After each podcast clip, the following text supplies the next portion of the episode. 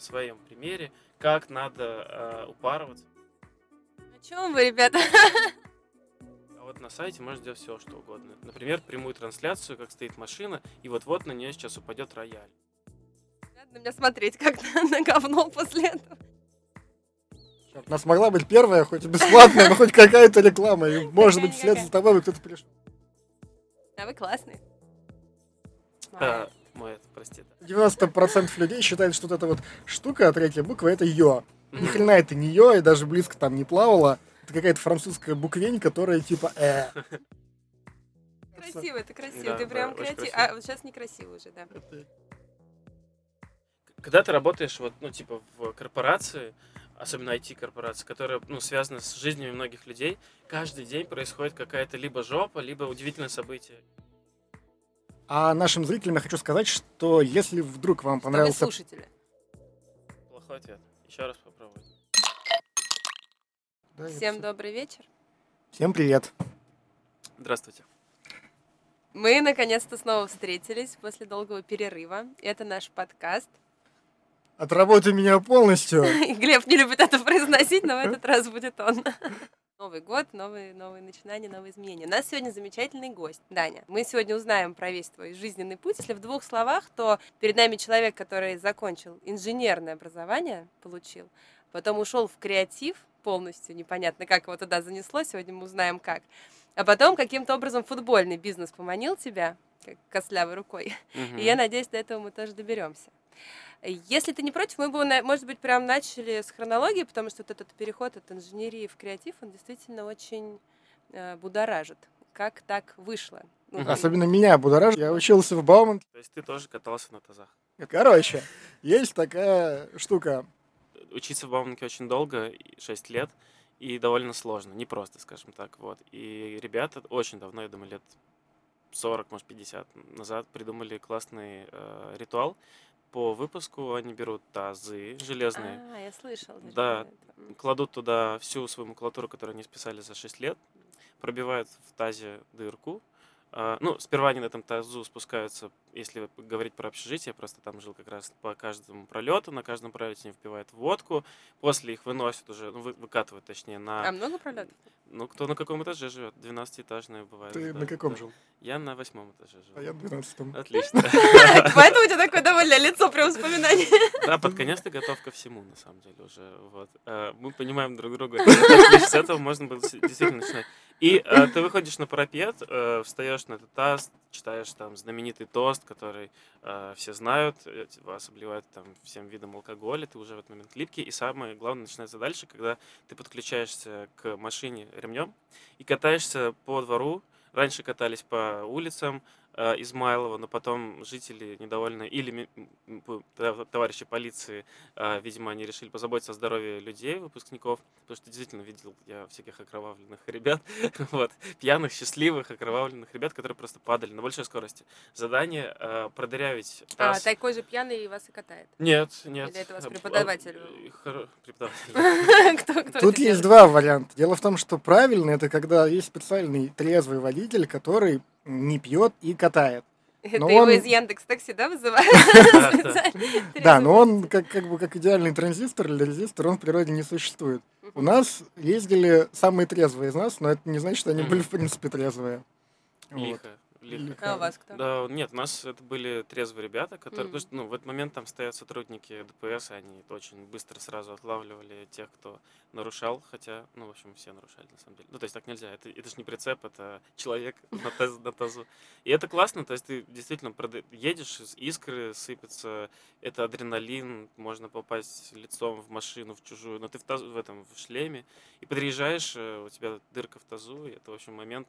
Дырка в тазу в железном. В собственном тазу. Нет. А девочки это как тоже? Повезет. Да. Конечно, и девочки так делают? Девочки в этот момент показывают свое настоящее нутро. Да, и очень сильно раскрываются. Ну, понятно, если пить, там не только нутро покажет. Можно еще кататься, на всякий случай, для ваших слушателей, можно еще кататься не только в тазике, но еще и в холодильнике, в ванной кто-то катается, и это, в общем, весело. Да, но я хочу сразу привить, что ванна – это очень плохая история, потому что она дико неустойчивая, да. И все, кто в ней катаются, из нее в итоге вылетают, это заканчивается травмами, поэтому не пробуйте, пожалуйста, это повторять. Теперь у меня картина сложилась. То есть ты катался на тазу, сильно ударился и пошел в креатив после этого. После этого все началось. Кажется, я до этого уже ударился и пошел в креатив. Как-то так, наверное, произошло. Отвечу на твой вопрос про смену. Ну, давай так, попробуем ответить именно на твой вопрос, как так вышло. Я приехал из города Магнитогорска, и цель моя была такая, что, каким-то образом надо перевести родителей сюда, и, в общем, начать круто много зарабатывать. У меня еще есть младший брат. И, в общем, я с самых первых курсов начал работать по специальности, можно так сказать, в инженерии, связанной с РЛ, это радиоэлектроника, факультет радиоэлектроники. Мой уклон был в нанотехнологии, но тогда мы еще не успевали. Мы на 4-м, на 5-м, на 6-м курсе их начали изучать. Вот, это была просто радиоэлектроника, я работал во всяких научно-исследовательских институтах, конструкторских бюро, и там была проблема очень явная. Туда приходишь, во-первых, там такой старый советский паркет, он отваливается, пахнет кошечками в этот момент, и ты заходишь, там сидит дед какой-нибудь, который с утра просто наливает стопку, да не стопку, а стакан, как вот у вас, в водке, выпивает... Как у нас, говорит, стакан водки. Как у нас всех, да, мы пьем воду в этот момент, выпивает и засыпает... И это было настолько, как будто бы очень скучно, рутинно. В этот момент прям я входил в какое-то другое пространство и медленно существовал. А задача моя была там читать книгу, например, или там писать какую-то документацию. Супер, супер не весело и прям монотонно. И я случайно в этот момент жизни зашел на корпоратив рекламное агентство. Я туда зашел, потому что тогда я встречался с девушкой, которая работала в этом агентстве. И это агентство называется «Инстинкт», оно входит в корпорацию BBDO. BBDO – это сетка. И это агентство славится тем, что оно не просто само по себе крутое с точки зрения там креатива, наград и персонали, который там работает, но еще и корпоративы оно делает прям... Очень-очень классная тема корпоратива, кстати. Вот. И я увидел там новую жизнь, увидел, что там просто потрясающие ребята, энергетика, вайп. Я первый раз тогда увидел макбуки, и я понял, что они существуют не только на картинках, и подумал, как бы туда вот в эту индустрию попасть. И начал изучать, и тогда была единственная школа, она называлась Wordshop, Академия коммуникации Wordshop при BBDO. И я решил туда попробоваться податься на две специальности, на копирайтера, на арт-директора. И туда попробовал. Меня взяли на копирайтера, потому что с арт-дирекшеном у меня не лады. Я делал задания в Paint. И я начал учась в Бауманке, учиться в этом воркшопе на копирайтера. И спустя полгода учебы, он длился год, я уже перестроился из конструкторского бюро в рекламное агентство. У нас там был как раз такой типа мини... Что это такое, наверное, защита курсовых работ, какая-то такая промежуточная. И там присутствовали креативные директора, и одна женщина взяла меня работать уже в агентство на зарплату больше, чем я получал в инженерии, что было уже супер приятно. И с задачами, которые совсем не бились с той тематикой, на которой я учился в Бауманке. Мне было жалко 6 лет такого сломки мозга, который по факту не сильно пригодилось. Я не знаю, как вот у тебя, например, но я лично не всегда получал суперценного контента в универе. Вот, и мне казалось вообще, что мы занимаемся просто просиживанием там периодически, и поэтому, наверное, не было. Сейчас с высоты там уже лет я понимаю, что это мне дало просто определенный склад ума, подход, какое-то там воспитание, в конце концов, и военную кафедру. Вот, наверное, это главные плюсы, которые я там получил. Но больше, наверное, про склад ума. Вот так вот. А какая-нибудь команда, тусовка не сложилась институтская? Там супер, конечно же, сложилась команда, супер моих лучших близких друзей. Я был старостой первые 3 года, пока я не начал работать, и меня не скинули с этой должности.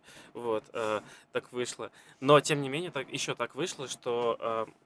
У нас где-то 50-60% было ребят, которые жили в общежитии, и как-то мы так вот умудрились вместе собраться как коллектив хороший, и это мои самые близкие друзья сейчас, и они у меня была свадьба недавно, и они все практически за исключением одного человека приехали на нее, и это не то, что мы видимся раз в год, это раз в месяц, пару недель мы ходим в баню, и это, конечно же, наверное, самое ценное, что я получил, это люди. Да, это круто. Можешь немножко рассказать вообще про эту креативную составляющую, что там внутри есть, какие специальности, кто чем занимается, потому что мы достаточно далеки от этого. И когда ты сводку где-то был, читали, мы все поняли, собственно, что ты там делал. Можешь рассказать, какие там есть деления, то есть кто чем занимается, кто за что отвечает, то есть из чего вот это маркетинг вообще складывается? Ну, вообще вот агентство, да, рекламное. Как оно устроено? Кто там есть, какие роли, что они делают? Да. Хорошо, смотрите, в целом мы берем, давайте еще раз, область маркетинга, и там есть два больших лагеря. Первый лагерь – это клиент, это человек, который заказывает у агентства, подрядчика своего, какой-то продукт. И эти люди обладают, ну, они там тоже много разных классификаций, но считать, что они вот владеют определенным брендом. У этого бренда есть задача коммуницировать и продвигать себя так, чтобы люди покупали этот бренд, типа того. Вот. И это один склад ума, это другие университеты, это скорее это именно университетская позиция, то есть это прям есть факультеты маркетинга, какой-нибудь там вышки, вот оттуда люди идут уже в клиентскую сторону. Они, мы можем тоже поговорить, когда будем разговаривать про Яндекс.Еду, да, вот, вот эту часть. Вот. А я шел по истории попасть в рекламную агентство. Все-таки это больше про творчество, наверное, так вот, про конвейерность, потому что там постоянно нужно делать разные заказы для разных клиентов и про кругозор. Ну вот, разговаривая про состав агентства, там есть следующие отделы. Ну, я говорил про типологию, их много разных. Есть еще другая классификация, есть там условно креативное агентство, есть агентство полного цикла, есть медийное агентство и неважно, в общем, из чего состоит агентство. Там есть люди-аккаунты, которые работают с клиентам из креативной команды. Это самая больная позиция, потому что они из двух сторон получают обычно негатив. Ну, в общем, тяжело им, мне кажется. Это обычно чаще всего это девушки, и чаще всего это девушки с таким стальным характером, которые прям могут, я не знаю, как они там в семье с мужем, но они повелевают, уверен, этими людьми. Да. Ну, непростая действительно эта позиция. Вот. Есть отдел креатива, где я как раз-таки работал. Там есть копирайтеры, арт-директора, дизайнеры, в общем, ребят, которые отвечают либо за работу со смыслом словом, либо за работу с визуальной частью, либо за и то, и то. Вот. А есть ребята-стратеги, это люди, которые анализируют бренд конкурентов, смотрят, куда нужно отстроиться, так, чтобы, ну, в общем, это была какая-то новая ниша, и людям это стало интересно. А вот пока мы не ушли в сторону, уже есть непонятное мне слово, что значит «отстроиться»? В общем, отстроиться, как будто бы это вот, ну, есть конкуренты, ты на них смотришь, они на какой-то коммуникационной территории и работают, на определенных там словах, посылах. И ты понимаешь, что туда идти не стоит, потому что замылится глаз у человека, он не будет пользоваться твоим продуктом. Как, например, условно, если бы вы брали там свой подкаст, да, вы же, когда его придумали, наверняка смотрели конкурентов и думали, как нам сделать что-то иное. Да, я знаю, что есть некоторые конкуренты, но как от них отстраиваться и проводить там какую-то грань, мы об этом просто не думали. Ну, по крайней мере, может быть, я не думал, и я точно не думал. Вот. Поэтому нам очень нужна помощь специалиста. Ну, это работа стратега, и, значит, она на самом деле довольно аналитическая. То есть это просто какие-то количественные исследования, качественные исследования. Это исследования в первую очередь. А чтобы отстроиться вам от конкурентов, вам нужно послушать их, как они это делают, понять, в чем у вас разница, в чем у вас пересечение, понять какие-то слабые и сильные стороны каждого из вас и сделать выводы. То есть этот человек, стратег, он очень хорошо мыслит аналитически, делает грамотные, рациональные выводы. На самом деле он, как начинало любого процесса, именно креативного, он передает вот эти выводы креативщику, потому что креативщик эти выводы не может сделать, судя по тому, что я видел. Ну и вообще в целом эти ребята, они больше такие, им дали спичку, они ее подожгли, или там уже чуть-чуть она горит. Вот. И им дали наработки, которые они могут грамотно, творчески воплотить в какую-то уже идею. Вот. Есть также еще отдел продюсеров, которые эти идеи уже реализовывают, которые говорят либо сколько это стоит, какие нужно риски заложить, как это, какие подрядчики, и они интегрируют, как правило, в жизнь уже созданную идею. А есть история, что, например, там человек, который начинал с копирайтера, хочет потом перейти там в продюсерство? Да, или да. Какие-то такие? А есть история, есть такая история, есть еще история, когда человек начинал с копирайтера, пошел продюсером, поработал, потом открыл агентство, и он сам себе весь вот, человек. Хороший креативщик, он еще и хороший стратег, это обязательно, потому что они в паре часто работают, и ну, там, так или иначе ты сталкиваешься с тем, что иногда там, приходится самостоятельно делать стратегию, вот, как и стратегию частично иногда приходится придумывать. Это реже бывает, но тем не менее. Вот. А с точки зрения вот, ну, эволюции копирайтер-продюсер, Тут посложнее, но если человек часто общается с подрядчиками, потому что это больше про контроль подрядчиков, которые там что-то создают, то да, вполне себе. Ну, вот. То есть, в принципе, как условно жизнь тебя повернет, так ты в такую нишу можешь и перетечь, правильно я услышала? Ну, да, ну, наверное, так, смотри, самое частое явление — это просто менеджер приходит, потому что легче всего попасть менеджером, потому что тебе не нужны особые какие-то хардовые скиллы. Менеджер что делает? Аккаунт-менеджер, который общается с клиентом и с командой, либо проект-менеджер, который ведет, помогает вести проект. То есть он просто ставит задачи и контролирует их выполнение. Подожди, а чем отличается project manager от продюсера? Вот. Да, давай объясню. Project manager, он ведет проект и еще и с клиентом общается. Вот. И его компетенция, она такая на стыке коммуникации и контроля. А продюсер, он больше, он не ведет общение с клиентом, он чисто работает, воплощает проект. Его компетенция — это больше, наверное, знать технологию своего ремесла и много-много разных подрядчиков. То есть он углубляется в эту сторону. То есть, типа, если там это все как-то нанести на какую-то шкалу, то, типа, слева у нас есть аккаунт, который только разговаривает, потом есть проект-менеджер, потом есть продюсер, а потом есть... Ну, вот эти вот подрядчики все... всякие, да. Ну, по студии различные там и так далее. Но на самом деле в разных агентствах называется все по-разному. Где-то это project, где-то это продюсер, где-то есть креаторы, где-то есть копирайтеры. И... Креаторы существуют? Конечно, да, они существуют. Они, ну, на мой взгляд, появились... Вот почему. Раньше это была история про... Классическая история пара. Копирайтер и арт-директор. Копирайтер — это, еще раз повторюсь, человек, который пишет слоганы, нейминг, отвечает за, в общем, словесное наполнение. Арт-директор, он визуально мыслит, он мыслит образами. В паре они работают и вместе придумывают продукт, который являлся тогда либо там кей-визуал, либо плакатом, либо роликом, либо, ну, чем угодно, допустим, так. Вот.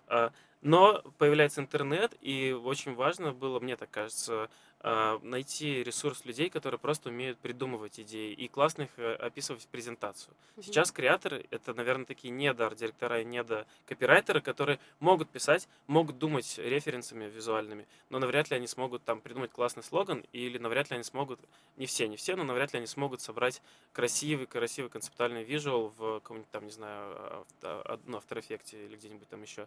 Вот. И...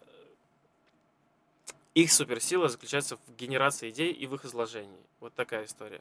Вот. И они это делают в презентации, продают идею клиента, клиент ее говорит, мне она очень нравится, и дальше уже вступают в работу редакторы, которые наполняют это все словами, либо дизайнеры, которые умеют хорошо рисовать. А вот хотелось бы немножко понять про вот эту вот внутреннюю кухню. Ты говоришь, что есть копирайтер, есть редакторы. А вот между этими ребятами в чем заключается разница? Редактор, он прям чисто пишет, редактирует текст, корректирует его, вводы оттуда убирает, делает его для всяких разных пресс-релизов и так далее. Копирайтер, он больше, наверное, придумывает всякие лозунгов, заголовков, нейминг и так далее. Ну, условно говоря, вот у вас есть название подкаста, вы его придумали, вы занялись копирайтерской работой. Это нейминг, да, и наверняка это было приятно так придумывать. Ну, в смысле, придумывать вообще приятно, но приятно было поймать себя на мысли, что, вау, классная игра слов, все, будет такое название. И вот копирайтер, мне кажется, больше получает удовольствие от создания чего-то, чем редактор. Отвечаю на твой вопрос. У нас немножко проще была история. У нас, видимо, был копирайтер, но у нас не было редактора. Ну, возможно, была редколлегия. Очень маленькая. А ты, когда приходил в эту индустрию, у тебя была, там, не знаю, цель, вот я сейчас приду вот на эту позицию, потом покорю всех и стану вот топ of the top? Ну, для меня это было настолько неожиданно и настолько живо с точки зрения эмоций, что я просто очень долго горел тем, что вообще меня туда впустили, в эту область, потому что действительно много классных ребят, какие-то задачи, которые были не от мира сего. То есть я начал работать, первое это агентство, куда меня взяли, оно занималось социальными рекламами для ГИБДД. Это забавно, и это еще означает автоматически, что там всегда были хорошие бюджеты на разработку рекламной кампании. И это рекламные кампании федерального масштаба, большие, называется 360, когда задействуют очень много разных каналов. И это означало, что я и там мой креативный директор, вот мы, все, больше никого нет, должны много чего придумывать, и там прям буквально через там, месяц моей работы, я помню, я сидел в студии звукозаписывающей на авторадио, и там были разные звезды, там был Бутман, там был, господи, кто в турецком гамбите снимался, такой Бероев, наверное, вот он, вот, кто-то еще, поэтому поехали в театр к Гоше Куценко, а я маленький человек, то есть я, живу еще в парадигме провинциала, который с родителями видит этих людей по телеку, и, там, в их какой-то там культ возвышает, и тут я им говорю: извините, пожалуйста, вы не могли бы переписать эту фразу чуть эмоциональнее для меня, когда я это говорю, я сам не верю себе в эти слова, и я к тому, что мне не надо было тогда ставить там особо высокие цели, я наслаждался потоком, тем, как это все идет, потому что я же учился еще параллельно все-таки в Бауманке, я приходил туда, и это было такое на контрасте, да, небо и земля. А мне просто интересно, вот ты приходил там потом в Бауманку, видел там одногруппниками, типа, слушай, я там вчера, Куценко сказал переписать дубль 5 раз, и он 5 раз переписал это все. Я говорил, не то чтобы я там так вот, типа, эй, чуваки, а кого я вчера видел? Да, сюда, да.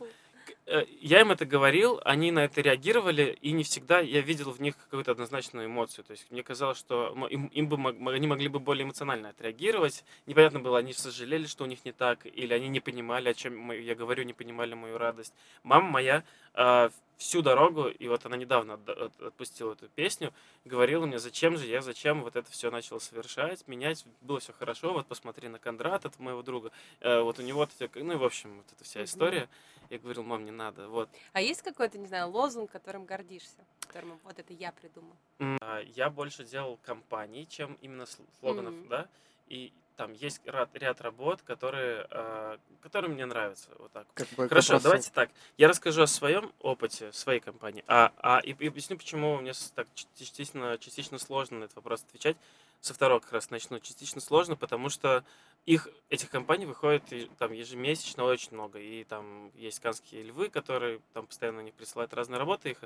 Их очень много, и там выбрать что-то одно сложновато. Поэтому я расскажу про свою, одну из работ, которая была там на старте, только старте карьеры. К нам пришла компания «Supra». Это компания электроники, дешевой электроники, китайской, по-моему, дешевой электроники. И задача была из серии, там, чуваки, у нас есть 200 тысяч рублей, это не так много, чтобы вы понимали, там нормальный бюджет начинается там от 5 миллионов, с которым можно что-то придумывать такое экстравагантное. Вот у нас есть 200 тысяч, пожалуйста, нам что-то придумайте. И в силу того, что это был малобюджетный проект, мой креативный директор, там и директора наши такие, типа, ладно, пусть там эти копирайтеры сами подумают, и этот проект назначился мне. Вот, и я подумал, класс, у них есть, что из ресурсов, кроме денег еще, есть сами это была реклама про планшетов, вот этих вот, как iPad, только супер, не работающих планшетов. Я подумал, так, хорошо, было бы классно дать пользу этими планшетами кому-то, каким-то людям. И тут стоит отметить, что мы же все придумываем, отталкиваясь от своего опыта, от тех знаний, которые мы получили в жизни. И я вспомнил свое детство, а детство я иногда проводил в деревне.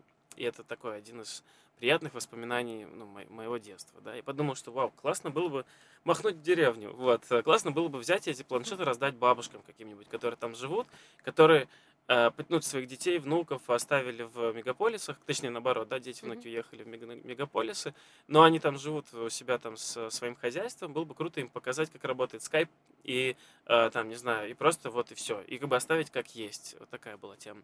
И в целом, как бы это идея. Вот.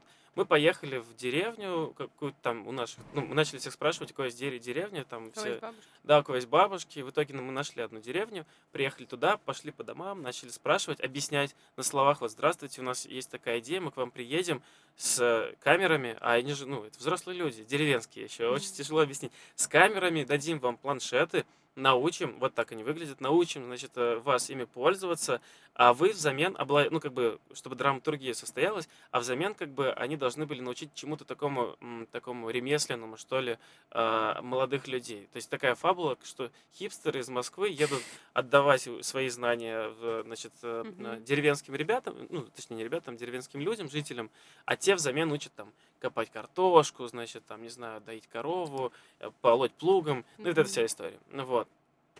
И мы для еще пущего вообще всего придумали, на денег актеров не было, на профессиональные какие-то, бригады съемочных не было ничего, 200 тысяч, это супер мало, с учетом того, что нам нужно было сделать еще сайт, то есть у нас там было 1060, мы нашли нашего приятеля-оператора, все было очень такое на коленке, это не профессиональная, история, но тем не менее она попыталась стать профессиональной, вот, и мы Мне сам акт просто понравился. Мы действительно приехали в эту деревню, мы распределились по домам, у нас было 3 человека, 3 героя, это 3 человека, которые участвовали в проекте. Вот как раз был я, как копирайтер, был чувак, который занимался драматургией, и он еще нам, и девочка-пиарщица, которая была как бы ради всего тоже. И мы придумали сами себе образы, значит, драматург, он был таким, он ехал туда с позиции, что ничего не выйдет, все хреновая идея, зачем мы это вообще так делаем.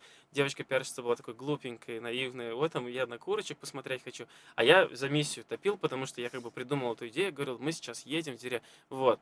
И мы приехали, действительно произошло вот это вот событие. Я как бы мог про себя рассказать. Там была бабушка, которая, ну, точнее, наверное, тетя была, потому что она с внучкой, но тем не менее она была такая молодая еще. Я им все показал, что мне показалось достойным для обучения. Я ей показал, как пользоваться скайпом, погодой, значит, там смотреть... Мультики. Не мультики, смотреть, что будет по телевизору, да, в какой-то момент, как это называется, я забыл, программа передач, да, вот это вот старое слово, программа передач. И даже мы попробовали ей Инстаграм установить, она сделала пару фоток, и, ну, это, я думаю, было, конечно, так уже ради, конечно, кадра.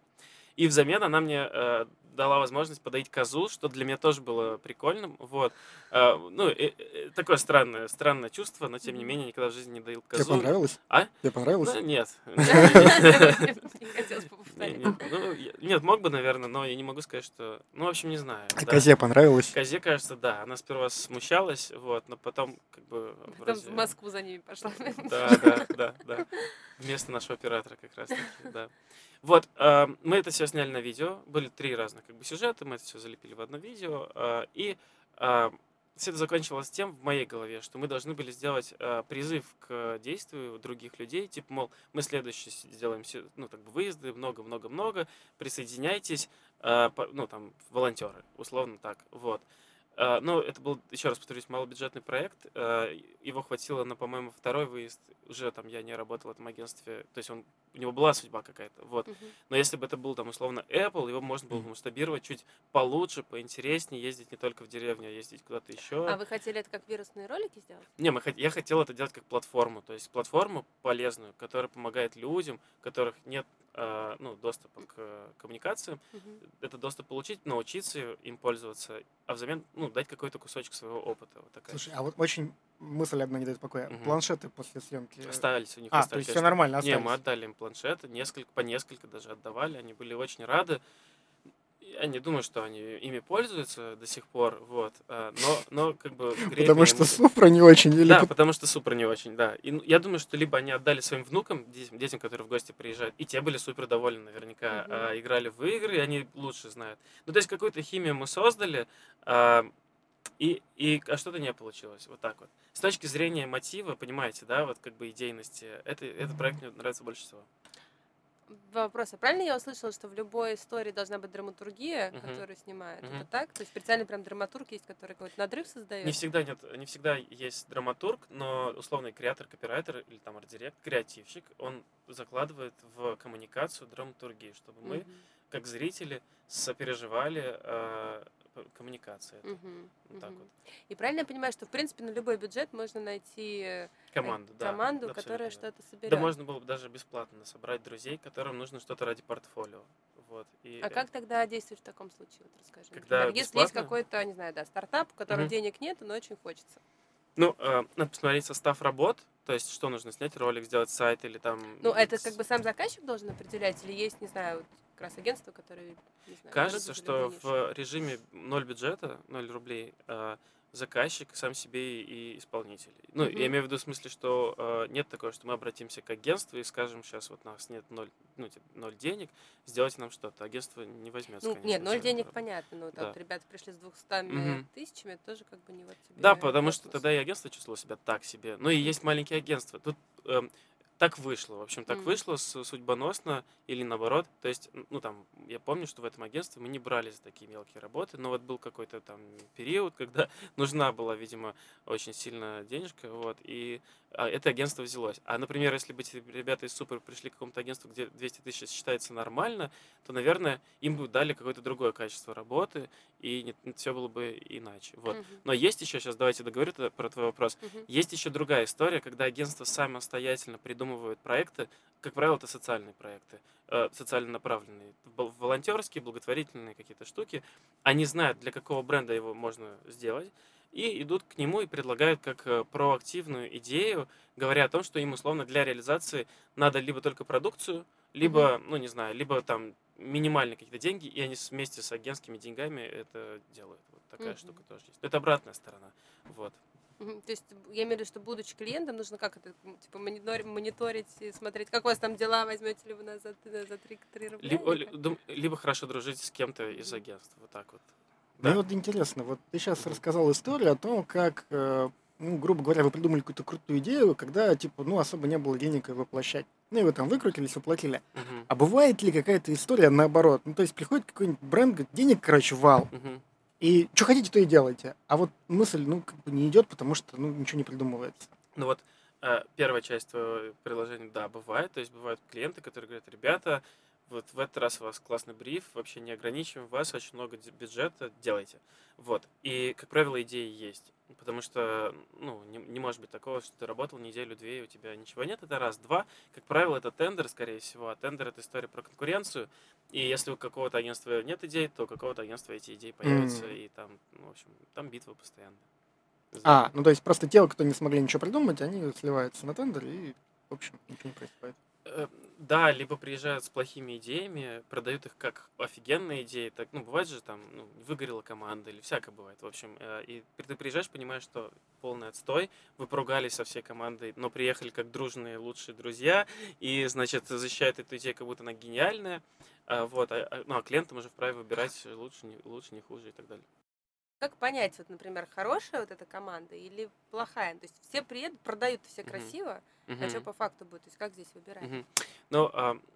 Как правило, опять же, заказчики uh-huh. смотрят всегда на два критерия. Первый критерий — это условно там в конце цифры идут смета и на что они там... Цифры понятно. На что, да, то есть условно сколько мы потратим, что мы за это получим. И, как правило, это первый такой пункт качественного разговора. То есть первое впечатление, как продаж, по факту. Вот как раз-таки это второе. Я имею в виду, это первый пункт приоритете оценки, скажем так. Наверное, первое впечатление – это про подачу и саму идею, про оригинальность. Потому что сперва рассказывается идея, потом уже показывается смета. И все идут вопросы сразу по смете, а потом уже про идеи, понимаешь? Mm-hmm. Такая штука. То есть ощущение какое-то от подачи, от команды, эмоциональное от идеи, плюс сама смета, вот так вот. Надо понимать, что они же это все слушают на встрече, как правило. На встрече это эмоциональное ощущение вот одно. А потом они говорят: спасибо, нам нужно время подумать, слушают все агентства, собираются отдельно в переговорке, смотрят эти все презентации, там уже совершенно другое ощущение, они просто цепляются за какие-то интересные слайды, мысли, но все равно смотрят эти сметы и говорят: ладно, давайте вот это агентство победило. Как правило, там еще есть этап добрифинга, это доработка, и бывает порой, что бесконечно можно закольцевать эту работу. Можно я все-таки еще один вопрос в тему до тебя? Потому что ты когда это рассказываешь, у меня прям этот фильм, который мы сегодня обсуждали, 99 франков встает. Ты его смотрел? Конечно, да. Насколько реалистично там все описано, и вот вообще насколько это применимо к жизни? Мне кажется, что так было лет 20 назад. То есть, когда вот реклама была прям хайповой, такой очень субкультурной, что ли, руслом, было не так много агентств, они были сетевыми, в сетевых агентствах большие клиенты, которые гарантированно дают большие контракты, потому что они сетевые, на то они и есть сетевые. Вот.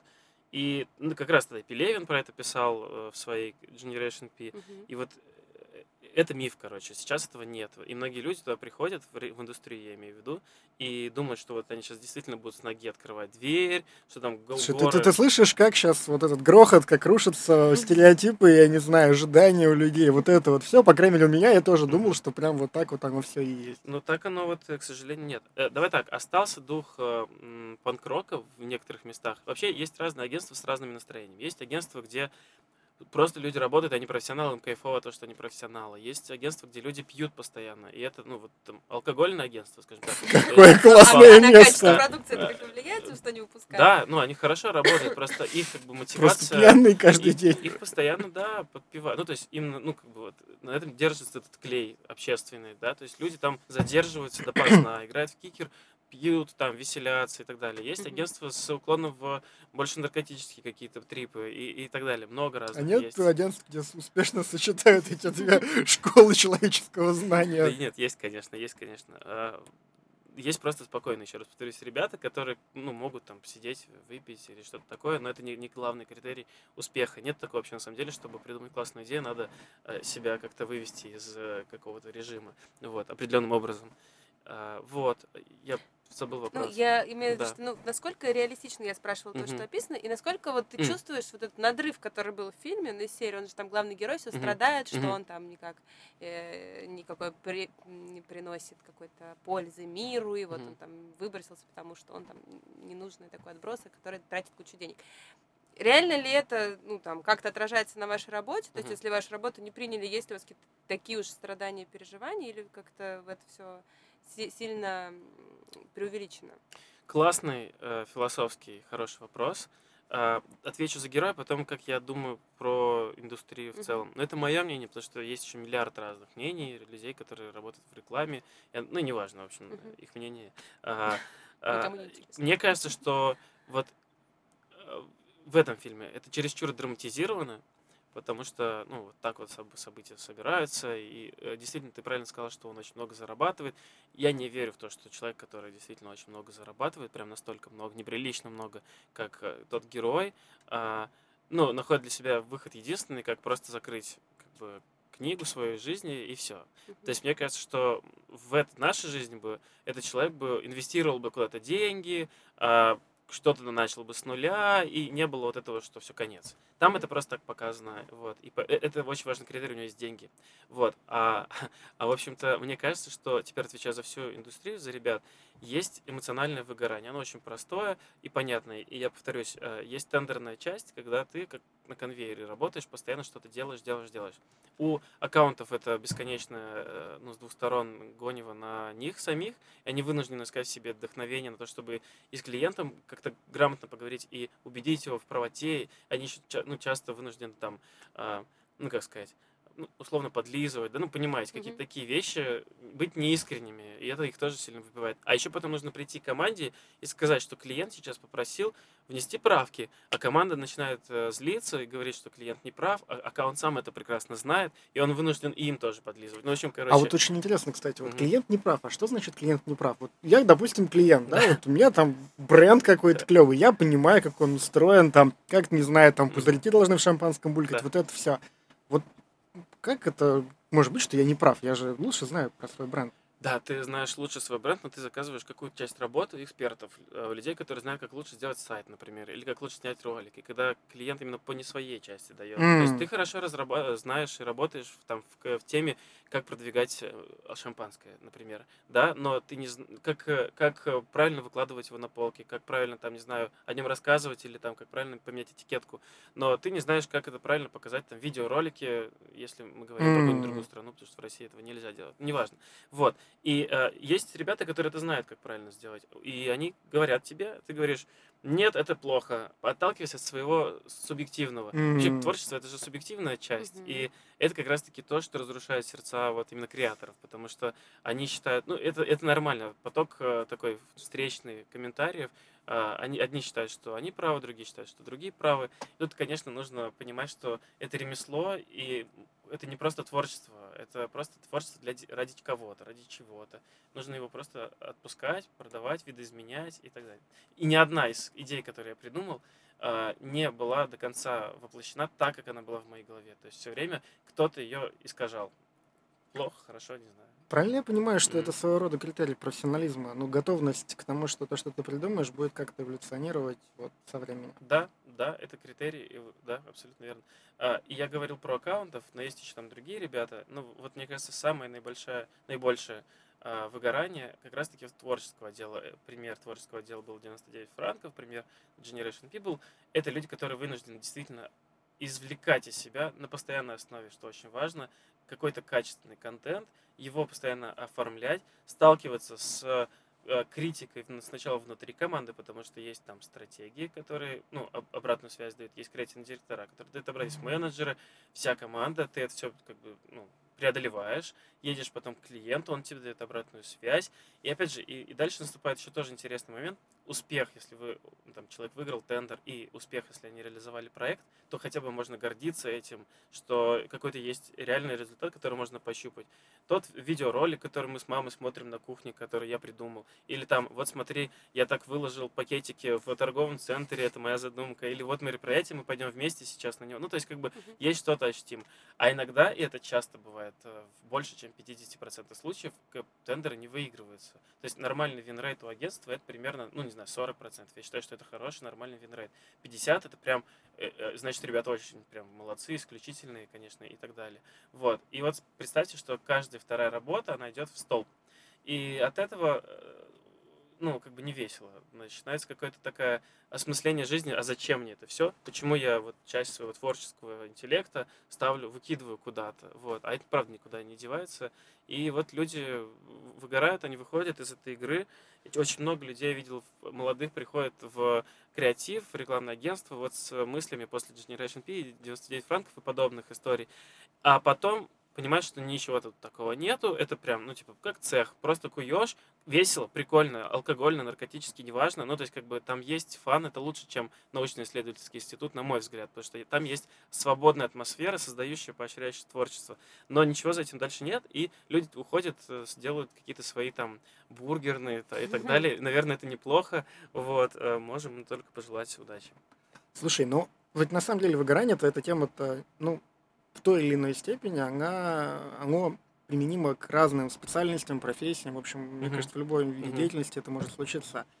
И мне очень интересно узнать, вот, что бы ты посоветовал людям, которые находятся там, либо уже вот там подгорели как следует, либо только начинают подгорать. Как из этого выйти? Ну, бургерное, понятно, это как бы выход за пределы, хороший выход, но тем не менее, как бы это типа фейл. А вот хороший способ преодолеть. Я думаю, что всегда нужно иметь второй проект какой-нибудь, сайт-проект. Ну, типа, второй, третий, их может быть несколько. Это можно назвать хобби, если это хобби, то есть там спорт, музыка, танцы, что угодно. Это может быть просто второй проект, которым ты занимаешься всегда и который тебе просто приносит другую эмоцию и помогает осознать, что основная работа – это не главное в жизни, а потому что люди очень сильно порой относятся к основной работе и начинают думать, что если ее нету, то чем же я являюсь в жизни, что я буду делать дальше. Ну, вот. Второй проект, он позволяет хотя бы весы создать. Вот. И в этот момент нет такой, не знаю, типа вот моя главная работа в рекламе, и я выгораю. И это просто не становится проблемой. Вот так вот. Можешь рассказать про свою, собственно, карьеру и свой рост, и что ты делал такого, чтобы двигаться там? Двигаться где? В рамках, ну, у тебя же в рамках разных креативных агентств работал. Да, что да. Что ты делал для повышения? Хорошо, я проработал где-то, наверное, полгода в ГИБДДшном штуке. Это было очень, очень клево, на самом деле. И классно. Хорошо, что началась карьера именно с этой точки, потому что это действительно необычно. Потом я пошел работать. Ну, я не буду все агентства перечислять, я просто объясню суть. Я пошел все еще работать копирайтером, но уже в диджитальное агентство, которое на тот момент, это был, по-моему, 2012 год, 12 где-то такой. Да, диджитал был таким ключевым трендом в рекламе, это только зарождалось. Всякие интерактивные, необычные рекламные кампании и много-много другое. Вот. И я там проработал 3 года, и в какой-то момент я понял, что я уперся в свою роль исполнителя, и мне очень хочется стать больше руководителем, у меня есть амбиции на это, и я начал стараться искать как бы возможность для роста, именно как ну, руководитель. Вот. И, в общем, в том агентстве это не сложилось, я нашел другое агентство, где я начал работать групп-хедом. Групп-хед – это руководитель группы креативных ребят. В моем случае это были 2 девочки-дизайнера и 1 парень-копирайтер. То есть у меня такая была тройка. Мы порой, как бы они тройка придумывали, порой мы разбивали их, порой я вместе с ними был и так далее. Над нами был еще креативный директор. Таких групп-хедов было 3, просто такая модель организации, если что. Вот. Там я тоже поработал, потом я и все еще, как бы, давай так, хороший вопрос. Моя цель была добиться слова креативный директор, потому что он звучит прикольно, вот. И в целом...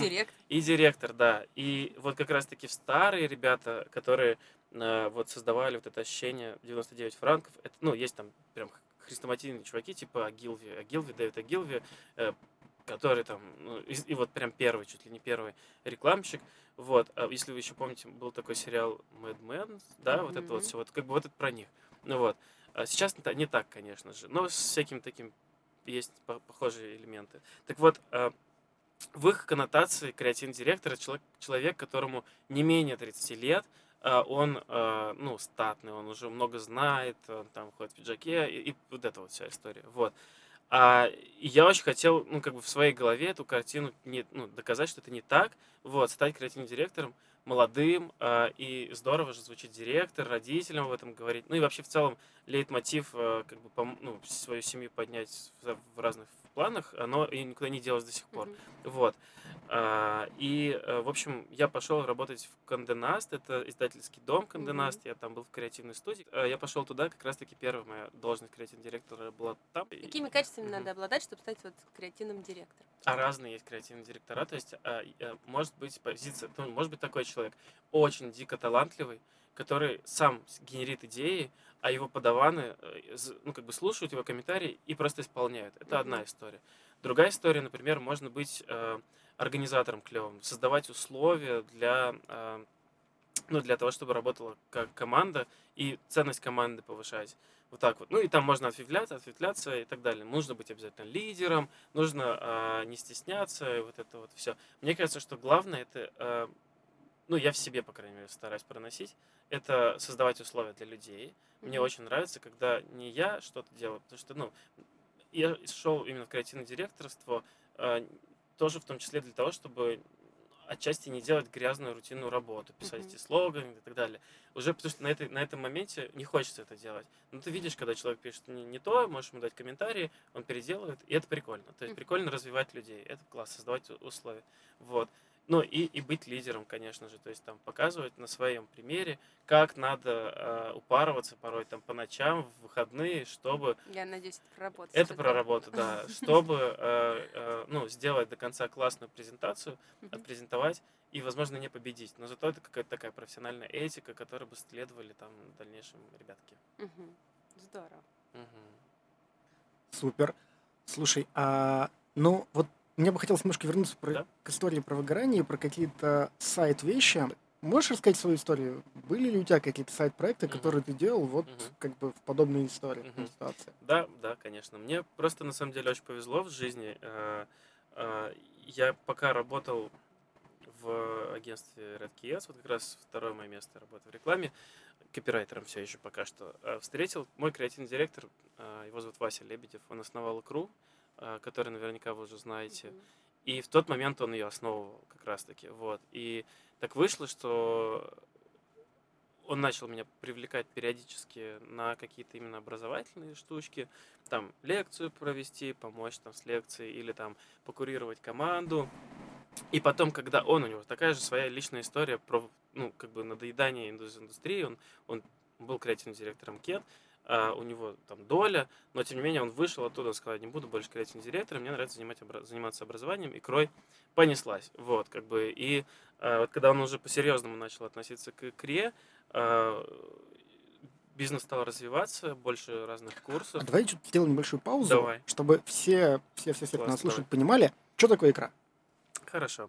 Икра – это аббревиатура, и вообще она изначально переводилась как интернет-курсы в рекламе. Вот так, насколько я себе помню.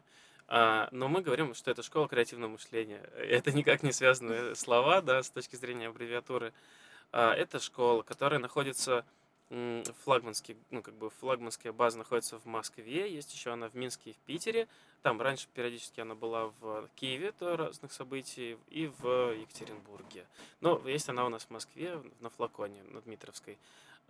Ей 10 лет, эта организация 10 лет, и раньше вот как раз она позиционировалась на том, что отстраивалась, на том, что была про интернет-курсы в рекламе, потому что это было модно, как раз получается 2009 год, это прям зарождение, ну, всяких экспериментов с диджитал-инструментами. Понимаете, что такое диджитал-инструмент? Сайты, в первую очередь это сайты всякие, ну, там потом появлялись всякие мобильные интерфейсы, соцсети, вот, наверное, сайты и соцсети, вот какая-то такая штука. Маркетинг, наверное.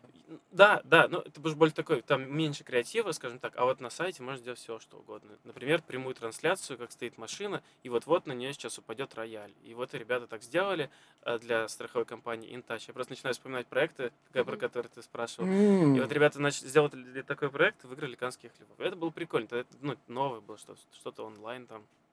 И так далее.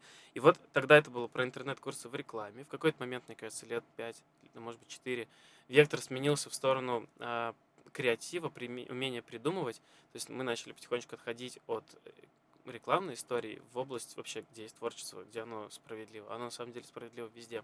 Вот. И мы начали изучать различные креативные методологии. Я думаю, мы можем тоже об этом поговорить, если вам интересно. И сейчас мы больше, снова вектор изменился, мы больше про развитие инновационной среды внутри компании. Инновационная среда состоит из многих разных параметров. Вот. Это вот школа, которая эволюционирует, как мы все. И это было моим сайт-проектом и есть мой сайт-проект. Однажды в одной компании спортивной ко мне пришел мой IT-директор и сказал: слушай, Глеб, нам надо срочно генерить инновации, как нам это делать? И в этот момент я встал в тупик, и я не придумал, как это делать. Правильно я понимаю, что есть какой-то способ каких-то простых, понятных действий, ну, типа там по кирпичикам, там, делай раз, два, три, и инновации попрут со страшной силой. Ну, тут, давай так, мы можем говорить про инновации как продукт твоей компании, чтобы создавать инновационный продукт. И это одна история. Да, тут просто по кирпичикам можно научиться это придумывать, поменять процесс создания этого продукта. И вот у тебя отдел инноваций какой-нибудь, R&D появляется, какая-то такая штука. А может быть по-другому. Может быть именно инновации внутри работы, самой организации с точки зрения процесса. Вот, кстати, когда я был вот на Майотте, вот там как раз-таки весь лейтмотив всех спикеров был как раз посвящен тому, что, друзья, надо меняться, вот вы сидите разными отделами, но друг друга не знаете, а как здорово, если... И я там в этой презентации рассказывал там разные кейсы, примеры, и там условно там есть компании, где, например, ты открываешь ноутбук, свой рабочий ноутбук, и там появляется, когда мы пароль вводим, там появляется фотография коллеги твоего, и тебе, чтобы разблочить, надо написать, кто этот человек, его имя. Так компания поощряет культуру, да, взаимоотношений. Это тоже про инновации. Вот. То есть это чуть больше, чем придумывание продукта, это такое про создание экосистемы, такой атмосферы. Вот так вот. Ну, что хотел мой директор в этот момент, никто не знает. Я боюсь, что она сама тоже не знает. А я хотела абстрактных инноваций, чтобы были инновации, чтобы было клево. Вот. Ну, а если поконкретнее... Есть ли какой-то способ, как сделать людей более, что ли, креативными? Что я тут имею в виду? Ну, очень часто бывает, по крайней мере, в моей жизни, что много всего происходит, времени о чем-то думать и придумывать нету, и ты ничего не придумываешь. Ты просто, у тебя есть какой-то набор операционных каких-то действий, которые надо просто взять и сделать. Там, сильно креативного-то ничего нету. Ну, надо там не забыть, не закосячить, ничего там не потерять, но выдумывать нечего.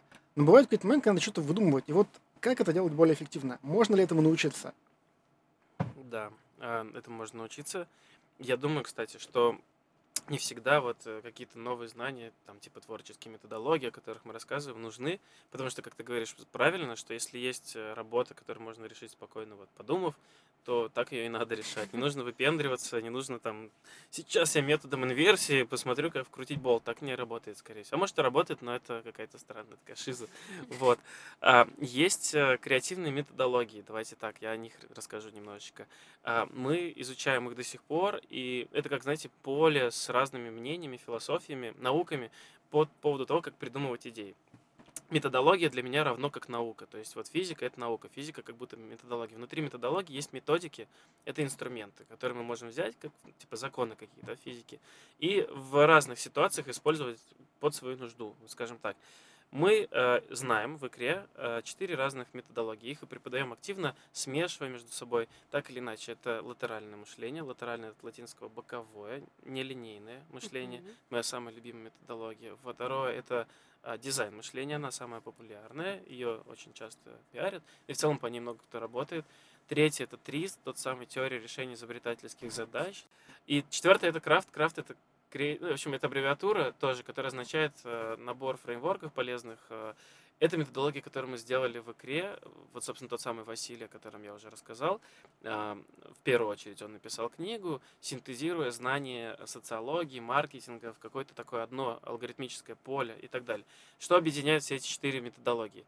Это то, что они раскладывают любой процесс, создания чего угодно, на супер понятные рациональные шажки, который может выполнить кто угодно, начиная там, не знаю, от инженера, моряка, бухгалтера, астронавта, нетворческого человека, по словам этого человека, скорее всего, заканчивая супертворческими людьми.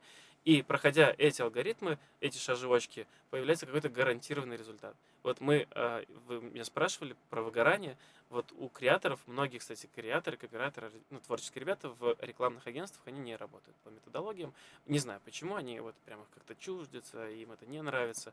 Они в них не верят, возможно. Но у них как бы другая история, они настолько насмотренные, потому что насмотренность — это очень важное качество, когда ты там что-то придумываешь, что они могут вот так вот из автомата стрелять. Но, тем не менее, порой не приходит муза, автомат разряжен.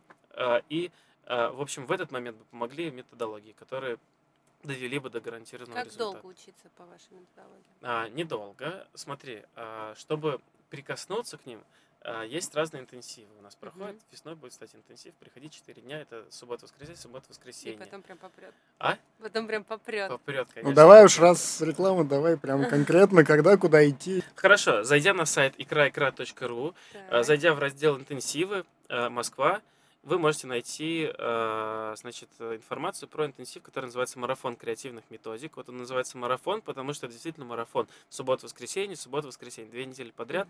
Стоит отказаться от планов личной жизни для того, чтобы поучиться и узнать много-много нового. Ну, либо можно взять личную жизнь с собой туда на занятия. 4 разных дня, 4 разных преподавателя, 4 разных методологии, о которых я рассказал. Это знакомство с ними. То есть, конечно же, за день одну методологию поглотить невозможно. Более того, мы сами до сих пор пытаемся в них разобраться, но кайф именно методологический, что ли, он начинается тогда, когда ты начинаешь понимать, что все эти 4 философии можно сплести между собой в какую-то уникальную свою, ну не свою, а скорее в какой-то уникальный алгоритм, и его взять и преподнести людям. И это вот уже начинается такая инженерия в образовании, которая доставляет удовольствие. Дань, а вот этот вот курс, который будет, да, может быть, мы сделаем какой-то подарок для наших слушателей? Это отличная идея. Я думаю, что можно сделать промокод со скидкой, и все, кто слушает этот подкаст, могут им воспользоваться, прийти и увидеть меня лично и поучиться. Вот это замануха. Я бы всем рекомендовала. В общем, у нас есть первая интеграция в этом подкасте, а для вас это отличная возможность немножко сэкономить и получить прекрасные знания. В общем, всем, кому интересно, пожалуйста, посмотрите шоу-ноты, там будет промокодик. И, в общем, приходите, увидимся там. Удовольствие. Правильно я понимаю, что за эти 4 дня есть возможность познакомиться с методологией, а дальше ты уже сам его изучаешь? Да, сам ты его уже изучаешь. Ну, там по-разному может быть. Можно пойти онлайн-курс пройти еще. У нас есть, конечно же, тоже. Можно почитать книги, которых полно, которые написаны. Мы же как эти знания получили из книг. Просто нужно как бы сесть и читать. Ну вот. Можно пойти учиться на более долгие курсы, можно пойти работать в Икру, как угодно можно пойти, можно собираться и штурмить с кем-то, кто знает это все. Слушай, дело. Ну вот мне более-менее понятно, я работаю, допустим, в рекламном агентстве, надо что-то выдумывать, придумывать, там, не знаю, автомат не стреляет, хочу, чтобы всегда стрелял, пошел, методологиям получился, стал каждый день стрелять, все классно. А кто еще этим интересуется? Вообще, какие люди к вам приходят, кроме очевидных всяких креаторов вот этой вот творческой тусовочки? Классно, это хороший вопрос на самом деле. Ну, сейчас скажу. Давайте так, разделим еще Икру на 2 сегмента. B2B и B2C. B2C – это клиентская история, когда к нам прямо на Flacon приходят люди, мы их называем, я называю их студенты, они платят свои собственные деньги, например, на интенсив или на большой курс. И вот мотивы этих людей разные, и профиль этих людей разный абсолютно. Кто-то студент еще, кто-то надоело ему работать вот в какой-то области, им 35, и у него кризис, ну какой-то надо пересмотреть себя, и вот нужно что-то как-то вот. Вот, кто-то моряк, например, приходит и говорит, я хочу на суше поработать. Это очень романтично звучит. Серьезно? Да, это не выдуманная история? Нет, конечно, то есть пришел реальный чувак, который работает на... Полярный моряк. Он не полярный, но он работал на большом грузе, ну не грузе, как называется, пароход, в общем, да, который сухогруз. Промышленный, сухогруз, да. И он там работал лет 5 или что-то такое, и он пришел такой красивый, с длинными волосами, вот, и говорит, мы просто спрашивали, какая ваша мотивация учиться у нас? Он говорит, мне надоело работать там на воде, хочу работать на суше. Сказал, я долго плавал. Да, возможно. И я отучился. И сейчас, я отвечаю на твой вопрос, во многом это люди, которые связаны с коммуникацией, а коммуникационный рынок у нас большой. Мы, записывая подкаст, делаем коммуникацию. Вот какой у нас профиль у всех, он очень разный. Ваш подкаст как раз про это, на самом деле. Какой профиль у ваших гостей? Вот. Таких людей много, и сложно сказать, что там рекламщик, кто-то, может быть, там у него видеопродакшн свой, у кого-то, может быть, он блог делает в Телеграме, да, кто-то просто делает, ну, писатель, например. И это разные ребята. Порой даже, на самом деле, приходят и совершенно не из коммуникации. То есть там просто работает в какой-нибудь большой крупной компании, которая занимается выпуском, не знаю, чего угодно, там, продуктов каких-нибудь питания, и ему интересно, как область там коммуникации устроена, потому что это его level-up в том числе, потому что он как-то свою карьерную там, ну, траекторию строит, ну, чтобы это было тоже полезно. Это студенческий сегмент. А есть еще B2B, и вот он как бы для нас сейчас наиболее интересный, и интересным является, когда мы приходим к компаниям различным, и под их потребности, под их просьбы, под их бриф, под их задачи делаем для них какую-то уникальную траекторию образовательную и доходим до какого-то результата, которые они хотят, изменяя их поведение. И это могут быть разные люди. Это могут быть и коммуникационщики, а могут быть и айтишники, могут быть и бухгалтеры, могут быть кто угодно, кто угодно. Подожди, креативный бухгалтер, это не всегда хорошо. А там не всегда креатив. То есть это не только... Я говорил, что мы дальше видоизменились в сторону инновационной среды, а это 3 главных пункта. Извините, что я вас 2-3 разделяю. Я, видите, алгоритмизирую наш разговор. Все-таки Бауманка, она, знаешь, вот, да, кстати, это правда действительно помогает. То есть мне легче мыслить там шагами какими-то там, в общем, алгоритмами. И, в общем, инновационная среда в нашем видении сейчас — это 3 вектора, представьте себе, 3 оси. Это история про методологии различные, то есть про умение придумывать, про умение там регулировать конфликты, про умение там выходить из ограниченных каких-то там ситуаций. Это, ну, про нетривиальное что-то, наверное, так. Ну, в общем, методологическая база. Это история про культуру работы внутри компании. И это совершенно не про придумать, это про, ну, про микроклимат, про обратную связь, про командообразование в том числе, какие-то такие вещи. Не хочется их называть корпоративами, потому что это не корпоративы, это больше, чем как бы, ну, в общем, про создание культурной части внутри команды. И это про процесс, про то, как работает команда сейчас и как она должна работать в будущем. И это про больше там анализ, как они там подходят к решению задач, есть ли у них там какой-нибудь программы, которой они управляют проектами и так далее. И вот это все супер много разных заказов, которые приходят к нам. Мы их обрабатываем в программу или там в какой-то набор программ, и уже приезжая к компаниям в офис, или они к нам приезжают в офис, мы с ними проходимся по траектории, я их курирую, наши преподаватели их курируют, и дальше какой-то происходит результат, хороший, нехороший. Вот такая штука. Мы как-то перепрыгнули твой опыт в Яндекс.Еде, насколько я поняла. Да. То есть я правильно понимаю, что это был твой опыт на клиентской стороне? Да. Ты туда осознанно пошел клиентам, или они, не знаю, тебя перекупили? Вот я туда, я понял вопрос. Отвечал я, ну, частично на вопрос про сайт-проект, да, и я говорил, что работая в рекламе, я начал работать в Икре. И вот как бы это тянулось, у меня всегда было 2 работы, это кайфово, потому что на одной я там делаю на конвейере какие-то проекты, унижаюсь перед клиентом и так далее, и это приносит мне деньги в первую очередь и какую-то репутацию, да, это было важно, быть там креативным директором. Сейчас репутация, кстати, на обратную сторону играет. А в образовании это больше про энтузиазм, про эмоции, про вклад в жизнь, да, потому что люди учатся, и это круто, вот, в меньшей степени про деньги и так далее. И как бы вот это было всегда вместе. И, значит, в какой-то момент я преподавал ребята из Яндекс.Такси. Вот буквально 2 года назад все началось. А чтобы вы понимали, их юрлицо вместе в одном с Яндекс.Едой в том числе. Вот. И я с ними долго взаимодействовал. Это была история про B2B, это была история про несколько воркшопов в течение там 4-5 месяцев. Я с ним встречался чуть ли не там каждую неделю. Вот. И мы так плотно с ними задружились, что их руководитель Даша, она сказала: Даня, ты не хочешь к нам перейти? Вот. А я уже тогда, ну, уже все, уставал от рекламы сильно, потому что, ну, к этому приходят люди. И у них там выбор разный есть. Можно там остаться осесть и получать много денег. Можно искать что-то новое. Вот я был во второй, потому что очень сложно себе врать. Вот типа такая штука. Вот. И я говорю, ну давайте, это прикольно. Во-первых, Яндекс, я там ни разу не работал. Во-вторых, это сторона все-таки клиента. И круто посмотреть, как, ну, как в обратную эту сторону работает. И было на выбор несколько там направлений, куда можно было пойти. Можно было пойти в такси, можно было пойти в еду и там еще. Вот. Я подумал, что в такси уже была цельная, крутая команда. Ну, я там как бы как винтик, а в еде еще ничего не было. И я решил пойти в еду. Вот моя должность, моя задача моей должности была такая, чтобы я собрал команду, которая должна была делать всю коммуникацию для бренда Яндекс.Еда. А вся коммуникация — это все, что мы видим с точки зрения рекламы, все, что мы видим в ресторанах с точки зрения объявлений, и вот эти курьеры, про которых... Одежда курьеров. Да. Ты придумал. Нет, конечно. Одежду курьеров придумывает девочка, которая занимается, ну, как бы, выбором дизайна, одежды, вот это все. Дизайнер. Девочка-дизайнер. Я понимаю, ну концепция, что они должны... Ну, когда... Да-да-да, что они, во-первых, должны быть какой-то цвет, что их одежда вообще это элемент коммуникации, это не просто какая-то одежда. Ведь, но до тех пор, пока появилась Яндекс.Еда и Delivery Club, ну, какую-то еду кто-то развозил, да, но да, сейчас да, есть, да, там, не знаю, кухня на районе. Да, там все время можно. Да, но они ни во что не одеты, ты их никак не... Да. Слушай, мне кажется, много гениальных решений, которые сейчас кажутся такими, блин, типа, реально ресурс, курьеры, им можно продвигать бренд. Придумались просто вот в режиме там каких-то обсуждений не творческими людьми, а может быть и творческими людьми. То есть думаю, что нет, не я и не ребята в студии в той, вот. Я думаю, что это было как-то так, типа, давайте мы еще курьеров наденем. И такие, ну да, нормальная идея. Ну, короче.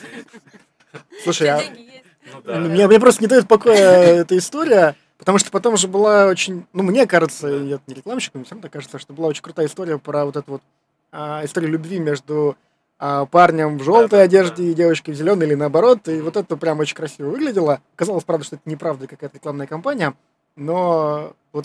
Я не знаю насчет неправды, ну, то есть, когда ты работаешь вот, ну, типа, в корпорации, особенно IT-корпорации, которая, ну, связана с жизнями многих людей, каждый день происходит какая-то либо жопа, либо удивительное событие. И ты такой, пиарщик подходит и такой, смотрите, ребята, у нас сегодня там вот такая ситуация, будем ее освещать или нет? Все такие, так, ну давайте аккуратно только, или там давайте не будем, или наоборот такие, вау, ребята, есть фотка желтый с зеленым вместе, как очень романтично.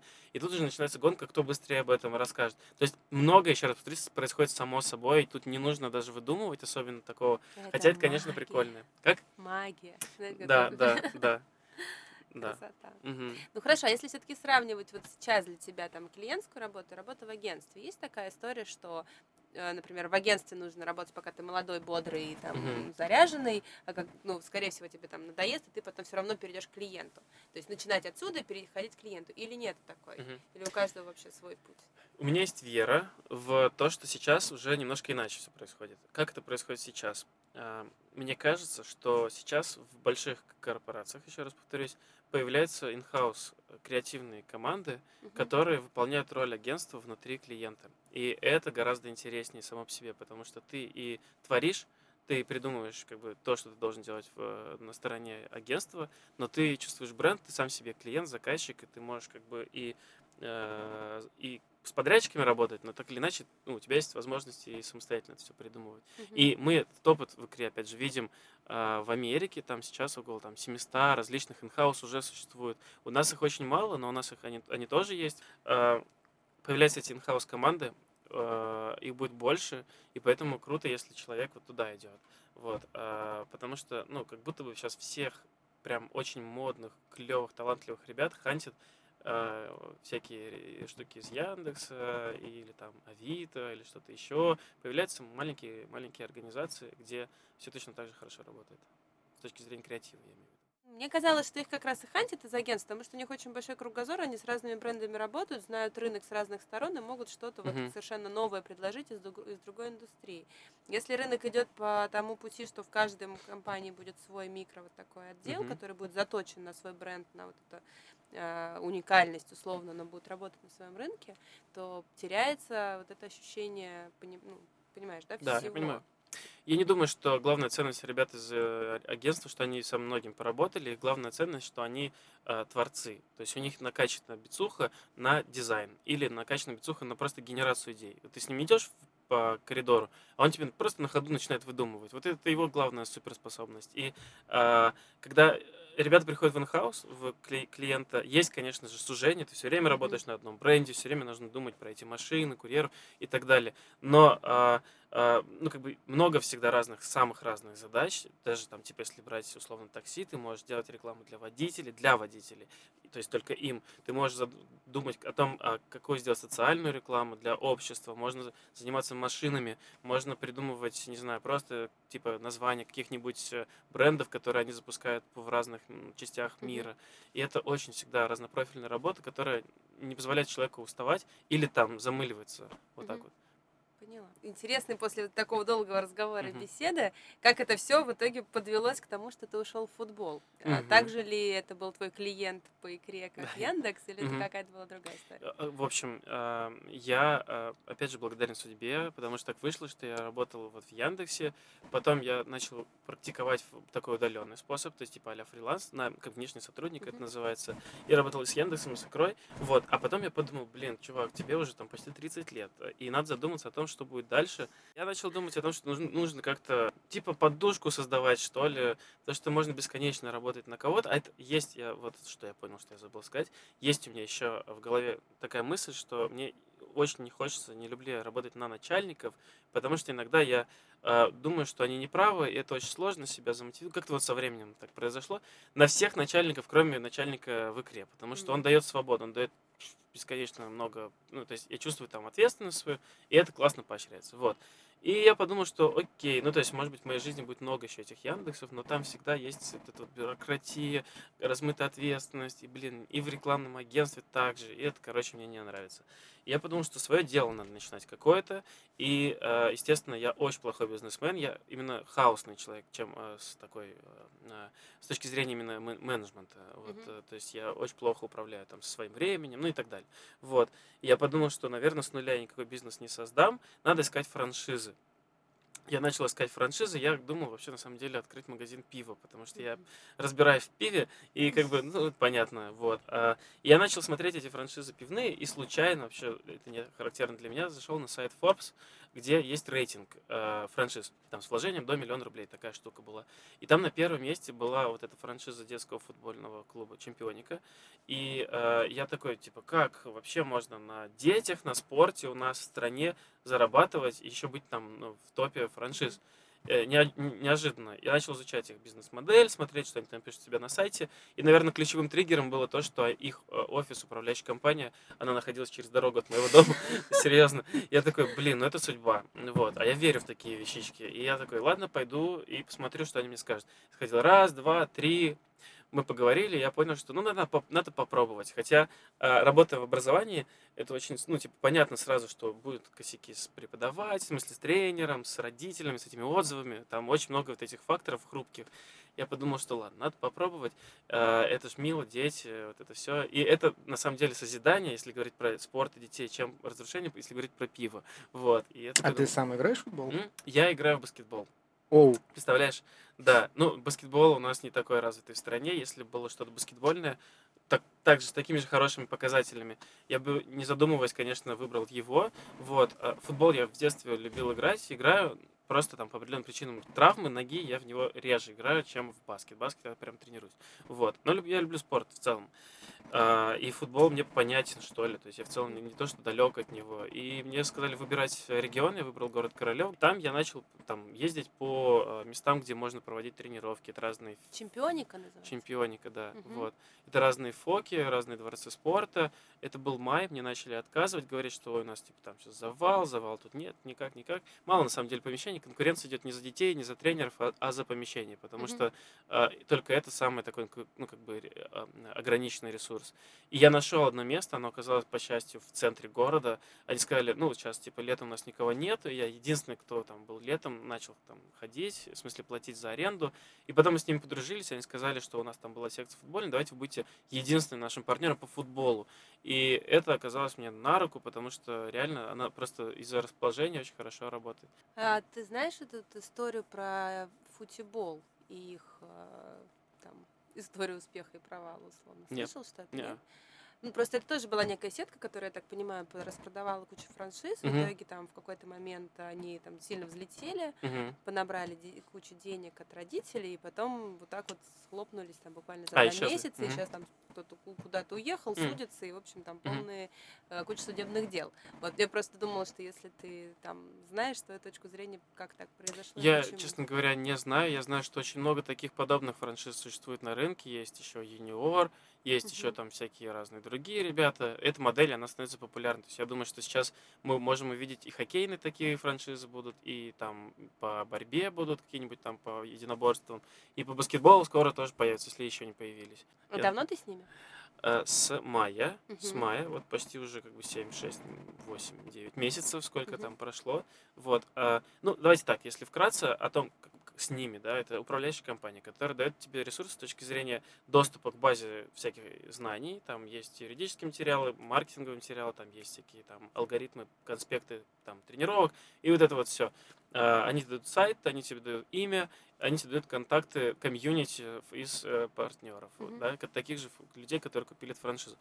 Все, никто не за ручку не ведет, как я думал, на самом деле, но и это, наверное, правильно, потому что, ну, зачем это нужно, вот, ты выкупаешь франшизу, платишь там раз в месяц какие-то деньги, ну, и делай вот просто все тебе ресурсы, делай бизнес из этого, и люди, которые на постоянке работают, там, то есть, там, муж с женой бывает, там, этим занимается, или просто один человек, они нормально деньги зарабатывают. Для меня это пока не так.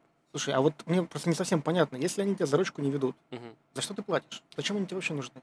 За упакованный подход, как развить бизнес. Вот за вот как бы создавая с нуля, я бы наступил на 1 миллион граблей, которые ребята уже прошли, подобрали и вот говорят, делайте так, а не так, делайте так, это эффективнее работает, чем вот это. А, кстати, сейчас будет вебинар с тренером, не хотите подключиться? А вот еще вам 10 резюмешек от тренеров, которые к нам на сайт приходят. А вот вам еще заявка упала на сайт, вот посмотрите. То есть какая-то такая сервисная часть с их стороны идет.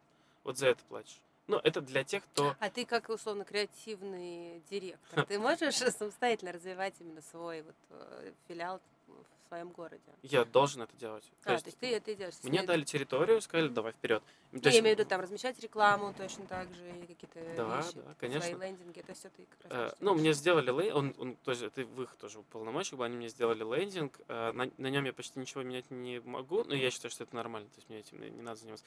Размещать и приводить людей мне нужно, это моя задача. Но я это делаю менее творческим способом, что ли, чем в большой рекламе, потому что там другие инструменты работают просто.